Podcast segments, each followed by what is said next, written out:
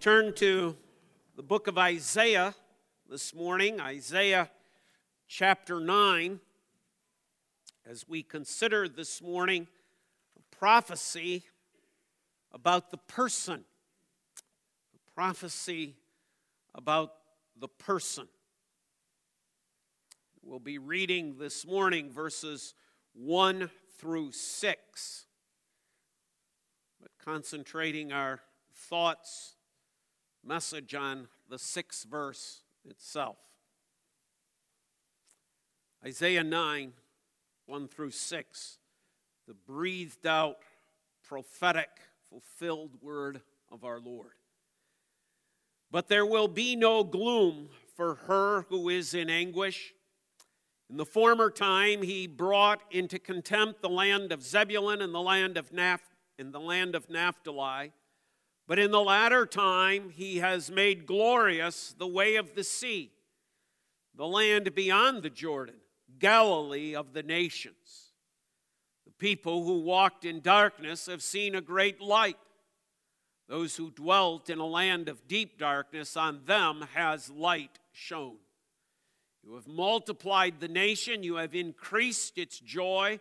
They rejoice before you as with joy at the harvest as they are glad when they divide the spoil, the yoke of his burden and the staff of his shoulder, the rod of his oppressor you have broken as on the day of Midian.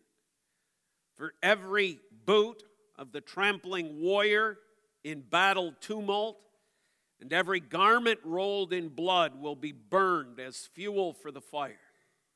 For to us a child is born, to us a son is given, and the government shall be upon his shoulder. And his name shall be called Wonderful Counselor, Mighty God, Everlasting Father, Prince of Peace. As far the reading of God's word. Let's again bow in prayer. Shall we pray? Dear Lord and Heavenly Father, it was to a hurting people that these words originally came. And it's to a hurting people, Father, that, that your word comes uh, once again. But it's such a word of joy and it's such a familiar passage, Father. And we ask your blessing on its reading this morning also. We ask your blessing on Pastor Bob as he brings your word. Open our hearts and our minds, Father, that uh, we will not be unchanged. But, Father, you will work in us, that we will be uh, ever more conformed to the image of our loving Savior, Jesus Christ. And it's in his precious name alone that we pray. Amen. And amen. His name to us. There are two points, main points of this morning His name to us. Those are the two messages that are being conveyed to us in Isaiah chapter 9, verse 6. His name, and it's to us that this name and child has been given. First of all, then, let's consider his name we have to understand again the significance of a name in that day and that culture. It meant something. It wasn't just something that, that matched the number of syllables you needed to make it sound good with your last name. It wasn't just taking a name from a family member, tradition that oftentimes is done. It wasn't uh, in protest in some way to Napoleon uh, demanding that you take a last name, and many are, of our Dutch Hollanders just uh, treated it with disdain and laughter, and so it was not necessarily taken all that serious. That's why some of you have some pretty strange names, including Arvin Mannen name from the moon. Makes one wonder what great great grandfather thought of Napoleon and what he was doing. But in the Old Testament, a name is assigned based upon character. That the name and being are somehow united together. You have a name, for example, like Abraham, the father of many nations. A name like Isaac, laughter. name like Jacob, the supplanter, the trickster, all of which have something to do with their calling in life or their character. The title that is given to an individual describes something of their character, their nature, and their qualities. So when Isaiah here prophesies that his name shall be called, we're, we're not just necessarily looking at titles, we're looking into something of the character of the one who is going to be born, of the one who is going to be given. We're looking at the person, not so much as the name by which they will formally be called, as much as it is the way and manner in which they will live out their life. With that having been said, let me point out a second observation in regards to this. As you look at verse 6, note the singular that is used here. You say, what do you mean, the singular? His name shall be called. See, it doesn't match, does it? It doesn't match because that which follows is multiple. His name shall be called, and then we have multiple listing. It's not names. In looking over various commentaries and various other resources, it's all the same. It's singular.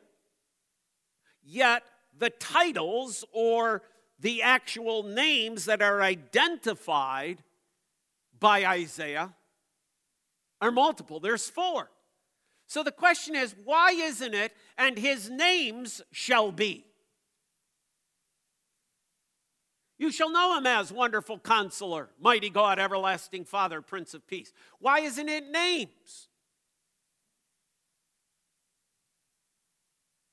Well, herein, my friends, I believe lies part of what is missed so often in this story, in this account of the coming of Christ at Bethlehem. You see, each of those phrases should remind us of something larger that is at work here. Think of the, the first one Wonderful Counselor. His name shall be Wonderful Counselor. As you think about that, you you would think, now, wait a minute. Is Jesus ever identified as the wonderful counselor? Well, I'm sure you've heard because I've also preached them. Sermons about the fact that, well, wonderful counselor can refer to the wisdom of God. And, and therefore, you know, as we see in Proverbs, as we see in, in uh, Ecclesiastes and Song of Psalms, as we see in the wisdom literature, there we see Christ portrayed to us. And that is true. Certainly, I'm not denying that truth. But it seems kind of unusual because out of Jesus' mouth comes, and I will send you the counselor. Jesus is the one who seems to say, the counselor is the one who I am sending, who is going to come. And that term, counselor, is who we use to describe one of the titles, one of the names we give to the Holy Spirit. Second on the list, mighty God. El. In the Hebrew, just El. As in Bethel, house of God. As in Israel, the people of God. As in El Shaddai. It is the title to refer to God the true God of heaven and earth. It's not the title Yahweh, which describes God in a very personal character in his relationship to his people. It is not the title Lord, which deals with his sovereignty over all things, his lordship. It is simply the title God to designate him apart from all other. He is God and he is God alone. The one who is going to be born, the one who is going to be given, is the wonderful counselor, the mighty God, the everlasting Father. How is that a title of Jesus? Especially when we consider the prayer of Jesus in John chapter 17, in which he addresses his Father. In which Jesus, over and over and over again in the Gospels, addresses his Father, a title that he never takes for himself in the Gospels. But then we come to the easiest of the four Prince of Peace, a title that indeed is given to Jesus. Paul reminds us in Ephesians chapter 2 verse 14 that he himself, that is Jesus, is our peace. And so we see an easy connection. But when you step back from this, his name shall be called Wonderful Counselor, Mighty God, Everlasting Father, Prince of Peace.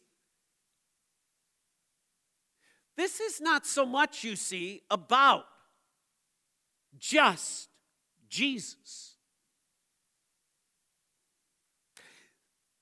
To use old Shakespearean English, methinks that we often err by thinking too much of Trinity and not enough of unity. See, when it comes to this event, we, we become so divided of by that Trinity. Who is it that's born in the manger of Bethlehem? It's Jesus. Jesus, the Son of God. Yes, that's true. Definitely. Underscore it. But that's not only who is born. That's not it. That which is born, that which is given, is the wonderful counselor is the everlasting Father, is the Prince of Peace, is mighty God.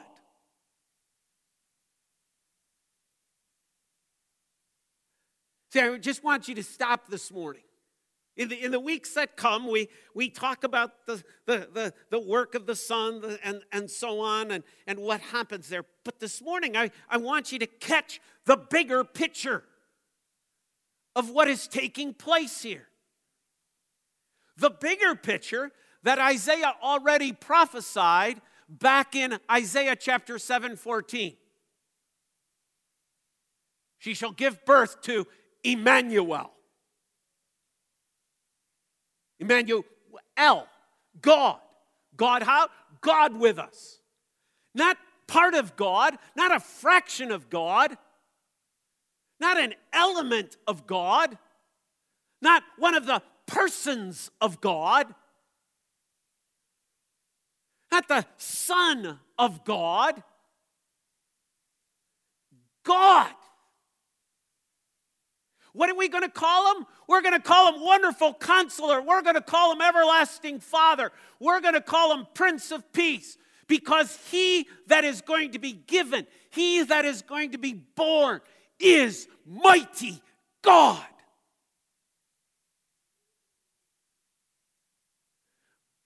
And the youth choir sang this morning the word of uncomprehendable.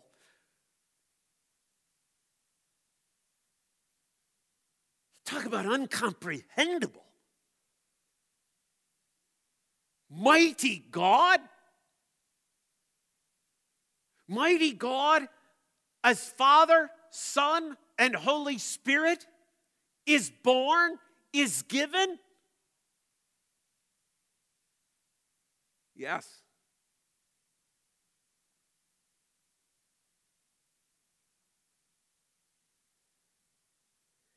He is Emmanuel, God with us. Now, note what Isaiah is saying. The one who goes by this name, the one in whose name is revealed his being as Father, Son, and Holy Spirit. This being, verse 6 For to us a child is born. He's born. Just drop out of the sky. When the time came, she gave birth to her firstborn son. She gave birth. Mighty God born? Yes, mighty God, El Himself, born. Emmanuel, not part, not some, not a little corner of God came. Mighty God, wonderful counselor, everlasting Father, Prince of Peace.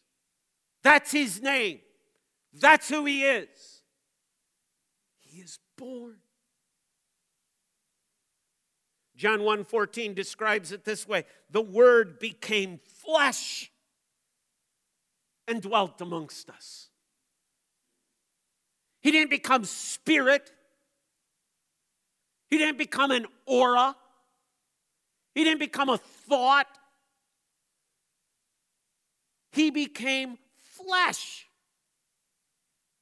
This. Pinch yourself. This. This is what mighty God became.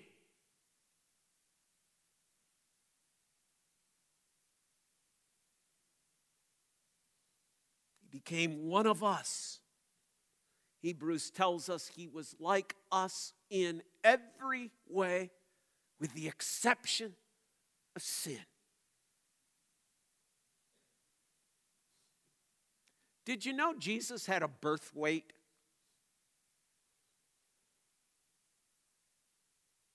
Did you know Jesus had a birth length?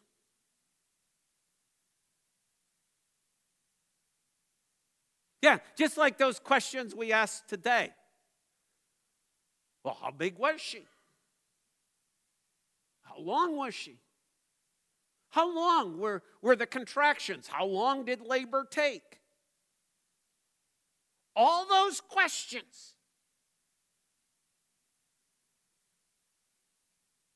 Because he was flesh. Like us in every way. Just stop and think about that. Let, let me ask you a question. Does that thought does this idea deserve to be on the back burner of our theology? Is this, is this something that, well, we really shouldn't make too much of? We really ought to downplay this. We, we really ought to center on the cross.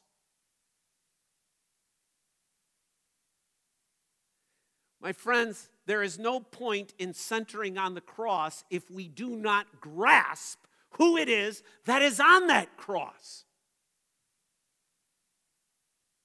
If we downplay the significance of this event, we downplay the significance of the cross. This is not a lesser event in the scope of Scripture. This is part of the main event of Scripture the revelation of God. God here is revealing to us the wonder and amazement we ought to have at this event. Especially as we live in a growing secular world and society that has no grasp of this event, who don't even realize the historical reality of this event, who are more interested in their Black Friday events and their pictures with Santa than they are about the reality of what has happened here. Children who grow up in our society not even knowing. Churches that give away to customs and traditions that have nothing to do with the reality of this. We all know, or at least by this time we ought to have it all figured out, that the whole thing of December 25 is all made up. Yes, that day is made up, but not the reality of God in the flesh. One day, Paul is walking through the city of Athens, and he sees there an altar to the unknown God. I often wonder if Paul weighed options at this point as he's given access to speak there on Mars Hill. If Paul thought, you know, should I call attention to that and condemn it? Should I say that which you do is horrible? Get that thing out of here. Or should I make use? You read Acts chapter 17, and, and what does Paul do? Paul calls attention to the very thing he doesn't pass it by, he doesn't look away from it, he calls the attention to it. Hey, you got an altar. You got an altar to an unknown God. Hey, let me use this as an opportunity to declare to you the truth. Hey, you observe this few weeks of time around the 25th of December? let me give you the oppor- let me take this opportunity to declare to you the truth God became flesh.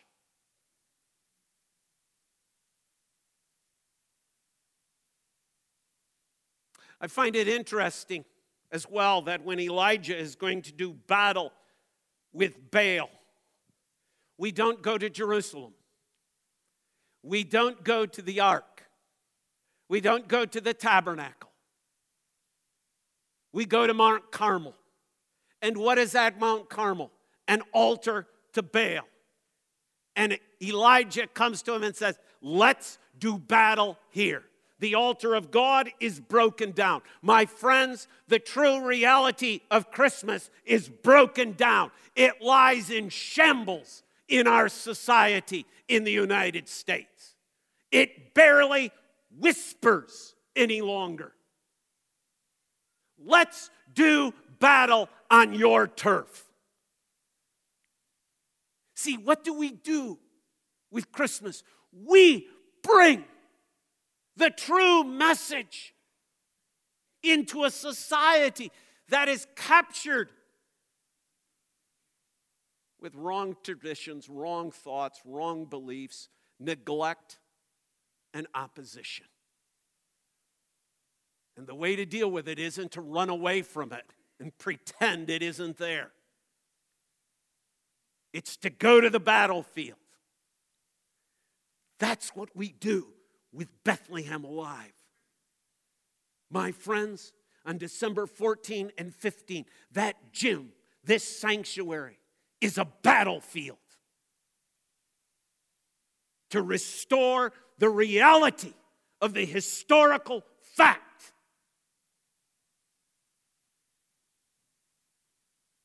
Emmanuel, God with us. But not only is he born, he is given. For to us a child is born. To us a son is given. We don't earn this. We don't deserve this. mighty God, wonderful counselor, everlasting Father, Prince of Peace, being born. He is given.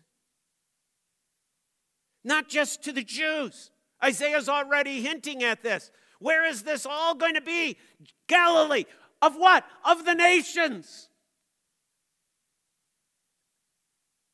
This is not a message for Jews. This is a message for sinners. For to us is not Isaiah saying, hey, to us Jews is going to be given. No, it's Isaiah saying, to us sinners, to us undeserving, sinful sinners. So the message of the angel to shepherds, outcast of society, for to you is born this day in the city of David to you and I, sinners as we are, to us is born. For God so loved the world that he gave us his Son. Therefore, Joseph, call his name Jesus. Because he will save his people from their sins.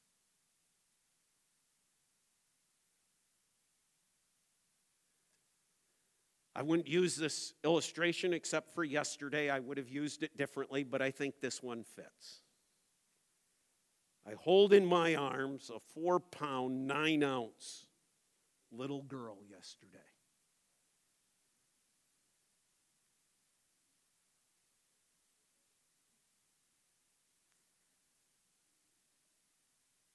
And the thought comes to me this is not what Christmas is about. You say, what do you mean by that?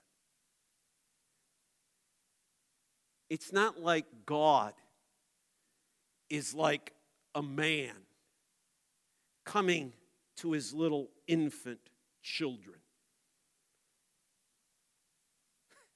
That is way too small a comparison.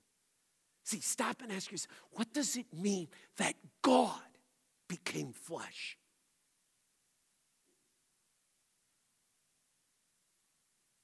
Is that like the, the tallest, largest of the individuals here in our congregation became man? No. Is that like a Goliath, a nine footer becoming man? No. This is the God who created the stars, billions of them, calls them each by name. This is the God who rules the entire universe who is so incomprehensible, who is so immense.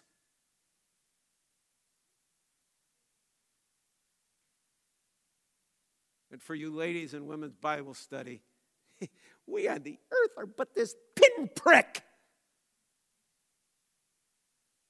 in the universe. In the entire universe, earth is but a pinprick, if that. And upon this earth, here are you and I, six foot, seven foot tall, big people, huh? God became flesh.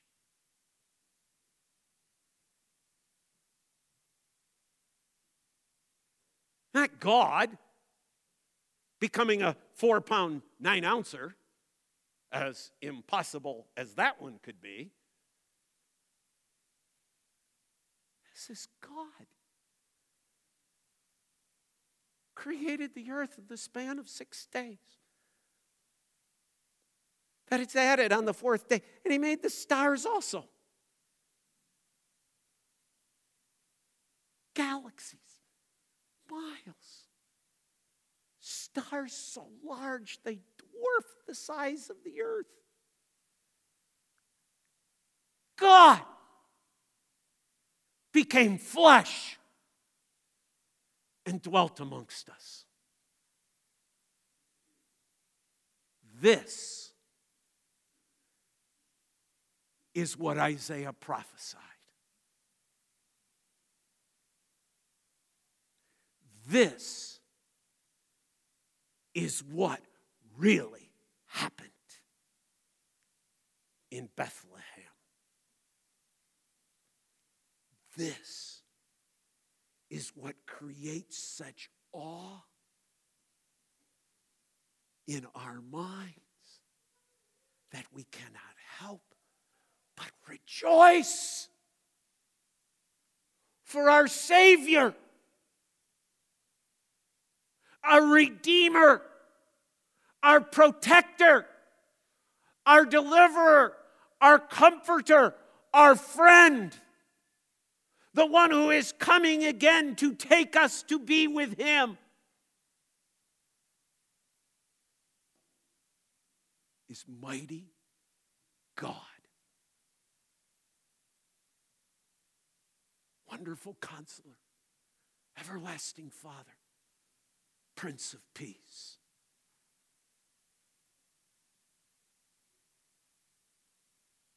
God's people say, Amen. Father,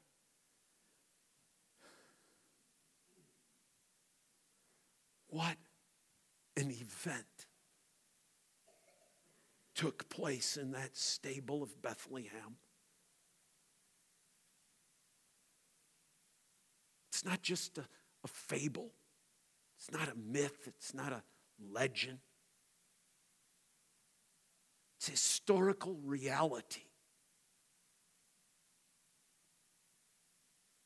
You, mighty God, came to us sinners to save us for your glory and for your honor. May we, Father, be bold, courageous, joyful to proclaim the good news, the gospel. In Christ's name, God's people say, Amen.